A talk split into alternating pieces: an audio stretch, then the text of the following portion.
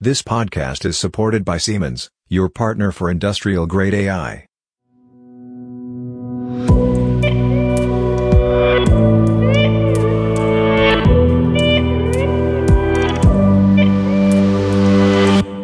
So, hello everybody, and welcome to a new episode of our Industrial AI podcast. My name is Robert Weber, and my guest today is Cees Snoek from the Netherlands. He is a professor for computer science, and he has several roles at once research at the University of Amsterdam, research at Atlas Lab, and at the Qualcomm Lab, and one of the most important representatives on the topic of deep vision. Welcome, Cees. It's an honor to speak to you. Good morning.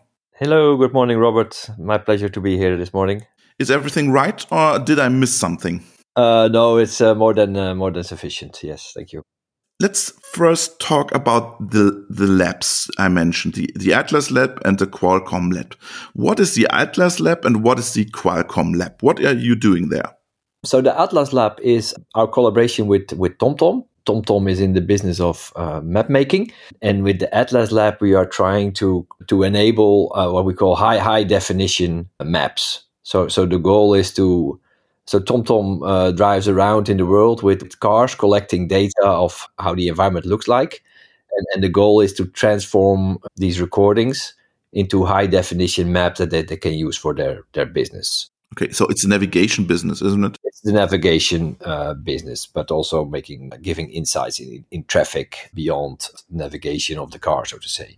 So to create these high definition map, new research is needed in computer vision, uh, in 3D computer vision and, and 2D computer vision to sort of like transfer these car rec- the recordings that these these cars make while driving around and to transfer these into these high definition maps. And this comes with RGB camera data, but also with uh, with lidar data, with point clouds, uh, and to make sense uh, make sense of this, so to say. So the goal is for autonomous driving. That's one of the goals. Yes. So these high definition maps are, are, very useful for autonomous driving. So aut- autonomous cars would need these maps to, to, to reach their autonomy, so to say. Which role does AI play in this mapping? Well, so the AI is sort of like the tool to make sense of the data. So to give you an example, how, how to combine camera data with uh, LiDAR point uh, data, and how can you infer that an object is indeed a car or that it is occluded, or that, that you can sense the environment and, and identify all the objects of interest that the autonomous car at some point need to be aware of, so to say. And what is the approach are you guys taking? In these labs, these are very fundamental research. So what essentially what we're trying to do, we so we are not making the product, right? That is not our goal. Uh, so the goal of the lab is to innovate and to come up with new AI tools, so to say. So think about uh, new object detectors, new semantic segmentation, new 3D point cloud uh, interpreters, uh, these kind of things. So that also in these labs is very important to do knowledge transfer. So we transfer the knowledge of the PhD students to the engineers, to the scientific engineers inside the company, in this case, inside of TomTom. Because they, they get this new knowledge, they also sort of like start to think, hey, wait a minute, for our own business, this could be a useful tool. Or if we adapt it a little bit, we can bend it and sort of like help reach our own deliverables. So, one thing is the PhD students do fundamental research. The research can be protected in patents, so that's also a benefit for the industry partner, in this case, TomTom, but also the knowledge exchange, so that the people inside of Tom TomTom also get the new knowledge and, and, and exploit it uh, for the business case, so to say. So, what means deep research? Do you have an example what you are doing there? Deep, deep research or deep vision? We can switch to deep vision. If you use their deep vision, then we can go there, yeah. Well, Deep Vision was the name we gave to one of our other collaborations, which was the QUVA Lab with Qualcomm, mobile chip company. And there, the idea was mostly because we, we joined two research groups from the University of Amsterdam, one focusing on, on machine learning and deep learning, and one traditionally more focused on, on computer vision. And we essentially took a keyword from both. So the deep learning and the computer vision became deep vision. Uh, well, the, the, funny thing is that nowadays, when we started, it was not yet uh, the case. But nowadays, of course, computer vision without deep learning is, is, is very hard to imagine, or in, in any case, hard to get published. So for vision now, everything is deep, but in, in the lab, we do more than, uh, we also do deep learning for general purpose domains. Uh, so we also consider uh, typical machine learning topics like optimization, spiking neural networks, federated learning, differential privacy, these kind of things w- without a vision component per se. So this is in the Qualcomm lab, right? Yeah, this is in the Qualcomm lab, correct. Let's switch to this deep vision is your main field of research. When we when we have the postcard, we see a lot of vision applications in the industry. We could talk about it every week, I think, about computer vision solutions. So what is the difference you are working on? we do pretty much what other people do in the field as well. So so lately we have been very interested in in transformers. I'm sure you have been discussing transformers in, one of your podcasts before. So transformers are interesting in the sense that they have been originally designed for machine translation, so a natural language processing application. Uh, and what what people have been doing is is use those transformers as is, so as defined for language and apply them to vision problems. And my biggest surprise is that this sort of works out of the box. So without changing or adapting it to the peculiarities of the vision modality, you can sort of like run a, a tool designed for language on a vision problem. Now, of course, vision is different from from language. Uh, it already starts with the tokens, right? In in, in language, you have the, the, the characters or the words in, in a sentence that you can tokenize, but in vision, this is quite different and there are all kinds of problems that are unique to vision that you don't have uh, in language, like multi-scale, uh, locality, and, and, and translation invariance. So what we're trying to do now is to sort of like equip uh, transformers with with inductive biases that come with the vision modality, so that you, they are no longer so much dependent on huge amounts of, of data and compute, so as to say to make them more uh, efficient. And how do you do that? So one thing we know is, I mean, computer vision has been re- revolutionized by uh, deep learning, but there have been many good ideas before deep learning in computer vision too, right? And there are many uh, inductive biases that people have studied that are very relevant also in the modern in, in these modern days. So one of the things is, for example, in uh, if you dive into the depth of the of the transformer and you start to see how does this attention mechanism this self-attention mechanism work you will see that in vision it doesn't make sense to treat each token as an individual uh, word so what i mean to say is that what people are doing they vectorize image features in exactly the same way as language tokens uh, without taking the local connectivity of these tokens into account right? so if you zoom in to a picture you will see that neighboring pixels have a relationship. They are often very similar, and there cannot be huge, huge changes in a local area in an image. And by throwing this fact of nature, so to say, by, by throwing it away, you can compensate for it uh, using huge amounts of data. And that is what these the, the first vision transformers at least uh, did. They demonstrated, look, be competitive with uh, with convolutional neural networks, sort of the default in, in vision, uh, if we if we throw enough scale at it. So if we throw enough data and we show it enough examples, then it will find these regularities from the data. Our point has been, well, that that's great. We don't have the scale in the compute uh, that our friends at Google and, and, and Meta have, so we have to uh, we have to be more clever with the resources we have. But what about if we inject these inductive biases from the start? Then then you need less data and you will uh, it will also re- result in faster learning, so faster convergence of the of the algorithms. So this is what we have done in one of our recent recent papers, actually, for, uh, for object detection in 2D and 3D. Do you see there a use case for this technology for in industrial applications, or is it only research? our focus is is only research of course. I mean these are object this is an object detection tool that we have sort of like improved with this uh, box attention as we as we call it. And there is this is a general purpose tool that that has been used by many and in many applications many applications start with detecting what what are the objects in the image. When you spoke about the language topic and we see a lot of big language models do you see there's an option to develop big vision models or it doesn't make sense Oh, no, definitely. That is already happening. Yeah, we live in interesting times because I think it's for the first time that, or at least in the long time that I can remember, uh, that vision is in, gets a lot of inspiration from natural language processing. Is it a surprise for you? Uh, yes and no. No, in the sense that uh, language processing has a much longer history. So it's in that sense a more developed community, you could say. Yes, in the sense that it was not typically the area where innovations that were very relevant for vision came from. Uh, and that has changed. So the innovation came from the hardware, right? Yeah, or we, Vision also got a lot of inspiration from machine learning traditionally. Okay, but the, the, the technical invention always focused on hardware, the best camera, and getting better, better, better, better. Sure, sure. That was also an important uh, driver. So the, the, the hardware enabled sort of like the innovation. But now, sort of like we're, we're scanning the NLP community to to to get ideas for for vision. And uh, one of the big developments in NLP is these huge language models, GTP tree, uh, a BERT, uh, and what have we, all these combinations.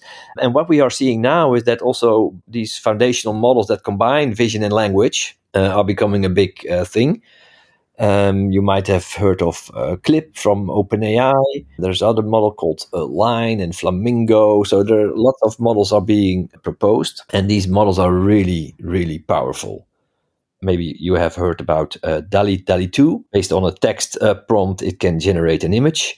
I think earlier this week, uh, Facebook uh, released a tool, text to video, if I recall correctly.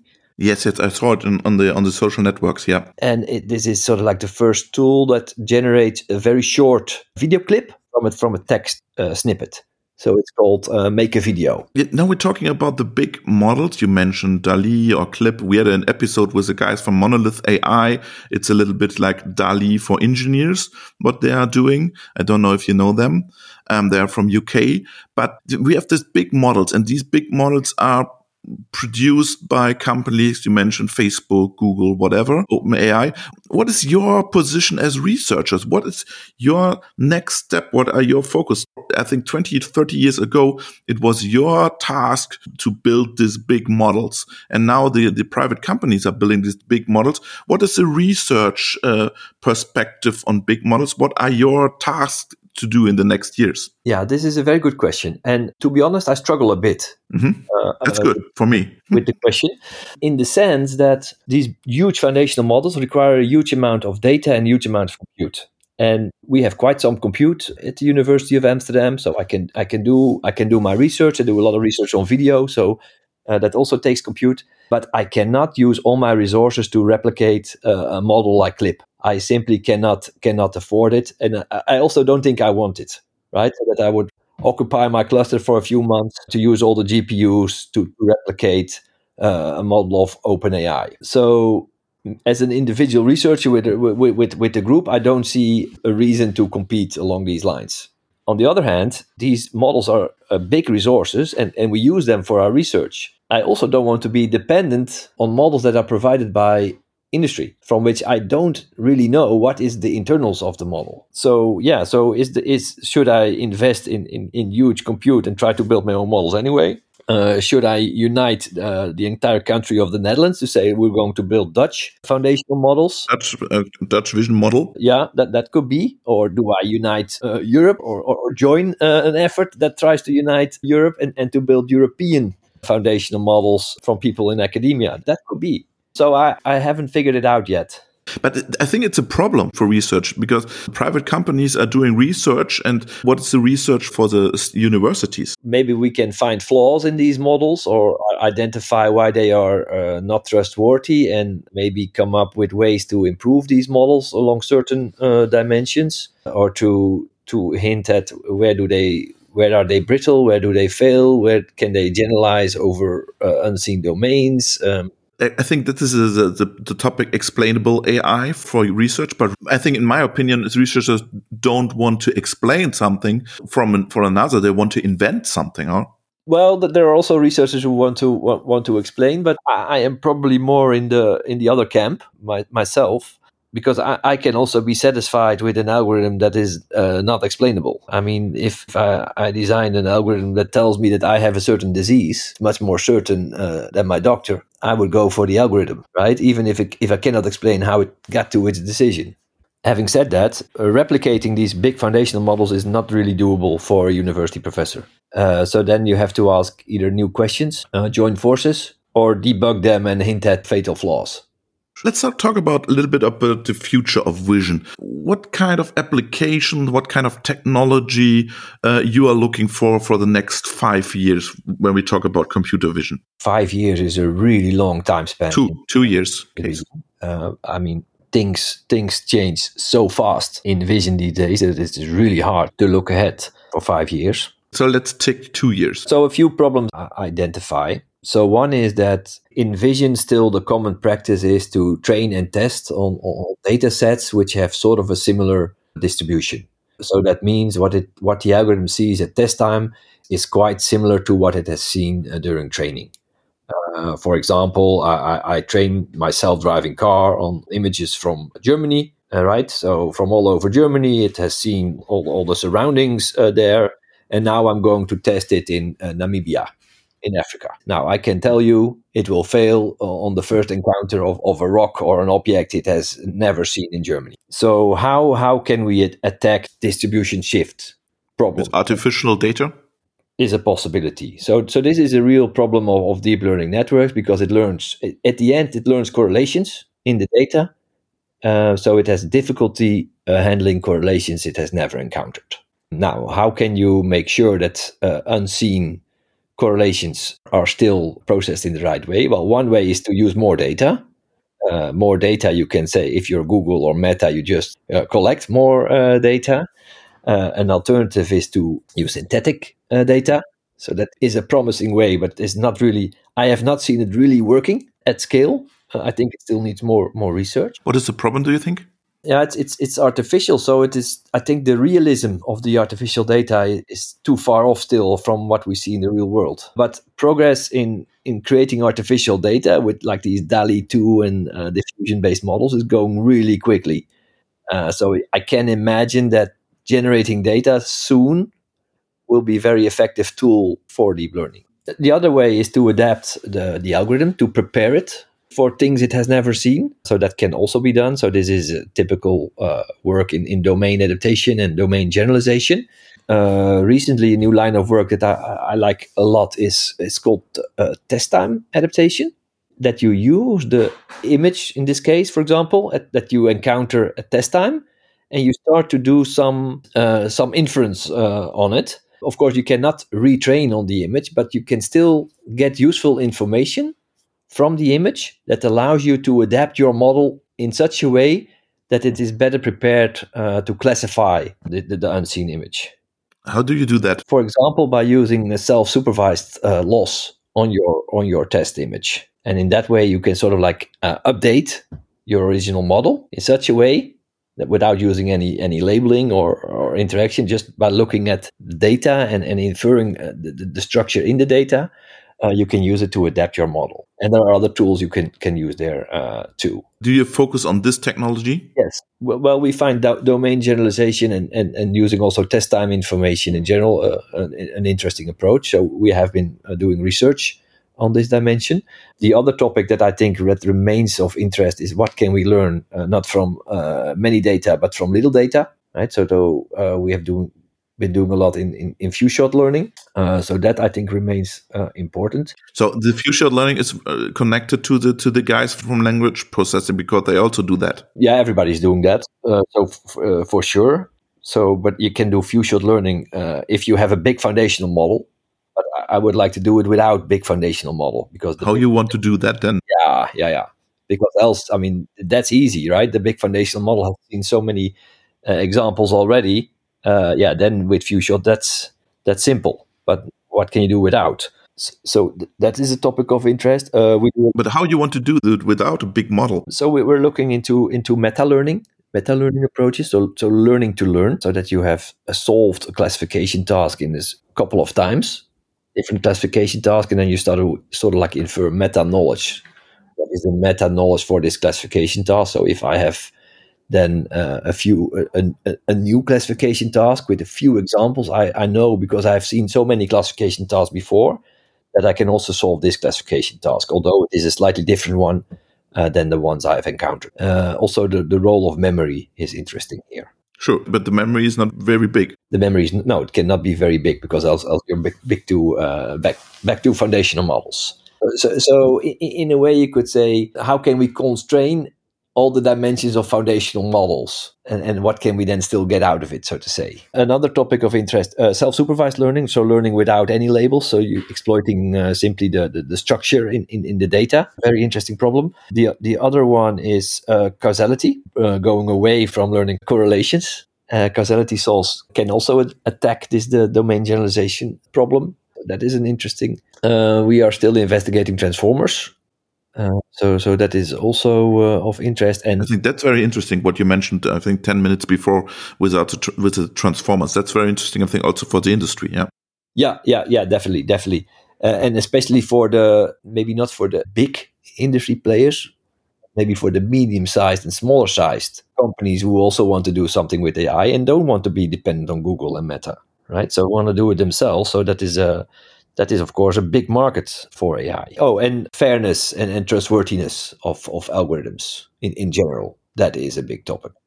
You mentioned new algorithms, I think uh, 10 or 3 minutes ago, to uh, establish new algorithms. What about robust algorithms? Um, what is is it? A, is it a search a research field in, in Amsterdam in your in your group? Oh, definitely. Definitely no, yeah, robustness. So one of the dimensions of robustness is to this generalization across domains, right? So when the shift of uh, of the test samples, the distribution shift does not resemble uh, uh, the training uh, examples anymore. So that that that is all about robustness, and also learning with a few uh, labeled examples is also about robustness. So so robustness is is, is definitely a big topic and not only in my lab but also in many other labs in in in in, in Amsterdam actually. Finally, I would love to learn why there's so much going on in Amsterdam because we had an episode with Sepp Hochreiter and he told us you have to interview the guys from Amsterdam because there's so much so much going on in Amsterdam right now in terms of AI. Why is Amsterdam the the role model for Europe when it comes to AI? Oh yeah, that's that that's a big question. Well, I, I have been thinking about this um, myself. I think I think there are several reasons. I think the the first one is that we have two universities in Amsterdam, and and both of them have bachelor and master AI uh, program, and they have this already since the since the 90s since the 90s okay since the 90s i believe that in europe edinburgh was the first university to have a bachelor and master program on artificial intelligence and both the University of Amsterdam and the Free uh, Free University Amsterdam followed soon soon after. So we have been doing AI for quite for quite a long time. I think that is that is reason uh, reason number one. And then reason number two is that we have also been doing public-private partnerships uh, in the Amsterdam uh, region also already for a very long uh, time. So we were used to working with uh, with industrial partners. And I think I think the Netherlands are investing a lot per capita in in AI. I think. Uh, no, that is not true. That is no, that is not true. We are lag behind in Europe. We are the, the idiot of Europe in that sense. Everybody tells me that. Sepp told me that in Austria, in Netherlands, it's the same, huh? Yeah, yeah, yeah. No, the government has no. We are the only country in Europe without an, uh, a serious AI program. Okay. So nothing is invested in AI uh, research by the government. It's it's really poor. Okay, I, th I thought uh, Netherlands is a role model by investing in AI. Uh, no, so maybe that is the reason why we have been focusing so strongly on uh, public-private for a long time in Amsterdam, because that is where we get most of our funding. So one more thing, um, I, I, think what was also important for AI in Amsterdam was that Max Welling came back from from US uh, to Amsterdam to to strengthen the machine learning research, at least in, in the University of Amsterdam, and then essentially what ha- then the deep learning revolution started and we had all the ingredients in place because our research was heavy on uh, database machine learning so to say. Not necessarily neural networks that was not really a big topic of, of focus uh, in amsterdam but we were doing machine learning based on, on, on data in nlp in information retrieval in computer vision. Uh, so we were essentially perfectly prepared for deep learning. Uh, so when deep learning happened, uh, so to say, was born, yeah, well, yeah, or was revitalized. It was born already several times, and we were ready for it. I think that was sort of like the uh, what what happened. We were all, all these individual disciplines that had their own way of doing things. All uh, adopted uh, deep learning, and, and and collectively that made us very very competitive and, and interesting. And because of our history of public private partnerships, and our big talent pool, uh, it was also natural to talk with all these big uh, companies. And then what happened was that in 2014, Qualcomm was, was one of the first big big tech companies to come to Amsterdam. They acquired a startup company, a small startup company that I was also involved with, Euvision, doing uh, visual recognition and also on mobile phones. And Qualcomm established Qualcomm Amsterdam, and they noticed that the, the, the startup had a close connection with the university. They want to uh, maintain that also for their office. And then the, the QUVA lab was born, so to say. I did my research and I thought that the city of Amsterdam is also pushing the AI topic for the population with algorithm registry and more. Do you, how do you get these politicians to do that? Yeah, this is a more recent uh, development. Um, well, you have to realize that besides the two universities in Amsterdam, we also have a University of Applied Sciences, uh, which is, of course, also very much uh, into AI. So they have a big responsible AI uh, team. We have uh, two academic hospitals in, in Amsterdam. Uh, that have recently merged into into one uh, even bigger one, and they have been doing a lot of medical imaging and, and artificial intelligence uh, for that. And we have a National Cancer Institute also in the municipality. So we have a lot of knowledge institutes that are uh, very deep into into artificial intelligence uh, research. Then Amsterdam has many tech companies. So uh, Qualcomm has an office, Google has an office, Microsoft, Bosch is there, Microsoft, Bosch is, is there, but also Booking, uh, TomTom, Elsevier, uh, Adyen. Adyen, I'm not sure whether you know, but it's a, it's a big financial uh, platform. Um, so they are they are huge. So this is huge uh, in the service industry uh, using AI. And what we also have is, besides, we do not only have deep technical depth, but also anchoring this into broad societal breadth. So really, sort of like making the AI applicable in society and also thinking about it. I think that's important. Yeah, that's very important. We, we, and we have this we have this cross in Amsterdam, and because the, the universities are not technical universities, these are uh, broad universities. So we have all the sciences uh, on board. So we have a very strong humanities, political sciences, uh, and so on. And these are all also very interested uh, in AI, and and and they provide the fresh perspective. Like, hey, yeah, you can also sort of like you can imagine this algorithm. That's great, but what if we're going to apply this in society at large? What what does that mean? Right. So we have this discussion going on, and I think that is uh, what makes it very attractive. And also, the municipality has now recognized, hey, AI is a is here to stay. This is a big team, and Amsterdam uh, can play uh, an important role on the topic in, in, in Europe. Keith, it was a pleasure to talk to you. Thanks for your time and greetings to the Netherlands. Thank you so much and have a great day.